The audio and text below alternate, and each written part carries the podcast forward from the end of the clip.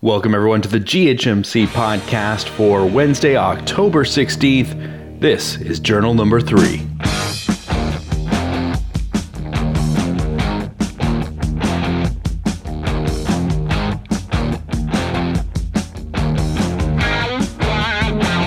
Well, I'm Commissioner Matt, home sick today, and so apologizing if my voice is a little under the weather or if we're not going to get to the full scope of the news this week. Bear with me, okay, folks? Well, it was another free agent signing week in the GHMC. We had a total of six players up for grabs. Uh, everyone from goaltenders Mackenzie Blackwood and John Gibson to defensemen Kevin Shattenkirk and Dougie Hamilton and forwards Sam Reinhart and James Neal. All talented to be sure. But the highest contract issued this week was to Dougie Hamilton. The Clarenville Caribou locked up the defenseman for 12 million. The 26 year old played for the Gravenhurst Red Army last season, scoring 39 points overall, including 18 goals. His career high came in 2016 2017 when he had 50 points, and the Caribou are looking forward to having him join the club this season. Caribou GM Steven had some room under the salary cap because he brought back as his keeper pick Timo Meier, who had a salary of 2.5 million. So why not go a little bit big here on a defenseman that you know is going to be a big part of your team? Uh, the club also boasts having Brent Burns,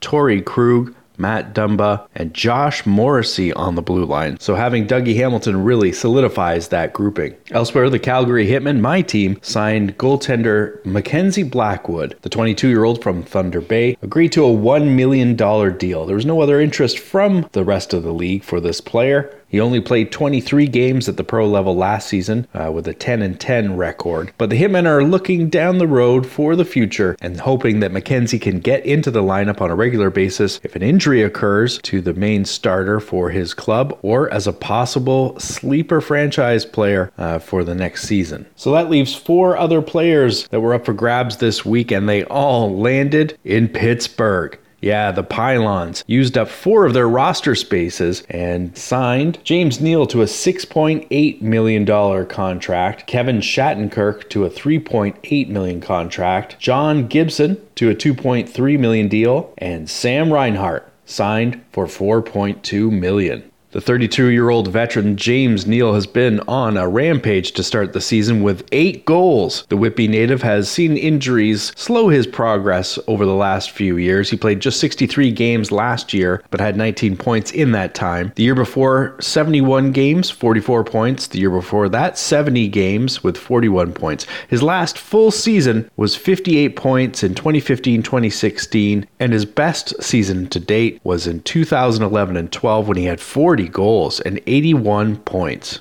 23 year old West Van native Sam Reinhart is a talented, talented young player. Last season in 82 games, he had 65 points for a career high. Uh, that included 22 goals. He was selected number two overall in the 2014 entry draft. Uh, his brothers Max and Griffin played in the Pro League, and his father Paul was a defenseman playing 648 games and playing from 1979 to 1990. So great pedigree and a great pickup by the Pittsburgh Pylons. And while the GM Neil may have seemed satisfied with his goaltender pick from the draft, Braden Holtby, he picks up some insurance with John Gibson at 2.3 million.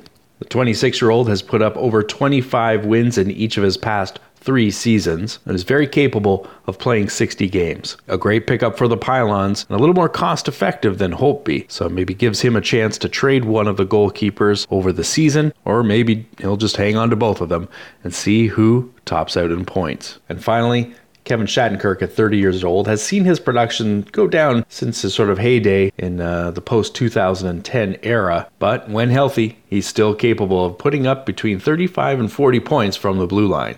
Elsewhere in league news, the Hamilton Hammerheads' David Pastrnak, who's probably the best pure scorer on one of the best lines in the league, scored a career high four goals on Monday night, becoming the third player to do so this season. Pastrnak said, It's obviously nice. That's what I'm getting paid for.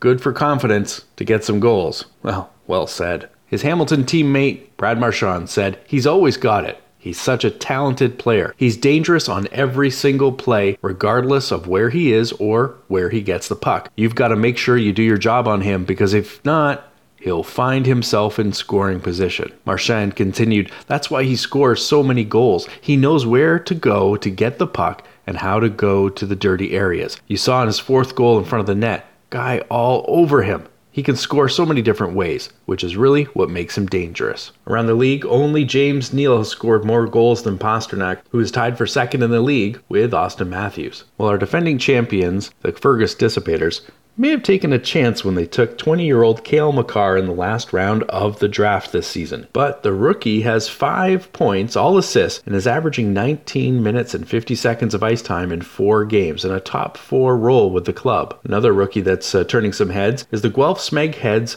Quinn Hughes. The defenseman turned 20 on Monday and is playing a key role with the club. He scored his first goal while on the power play back on October 10th and he has three points overall, leads all rookies this season in ice time. Well, let's take a look at what players are up this week for free agency. The Red Army and Hammerheads have offered a contract to free agent Oscar Klefbom. The Dissipators and Hammerheads have issued new proposals to sign free agent Patrik Laine, and Fergus are also interested in free agents Jack Hughes, Max Pacioretty, and Anze Kopitar.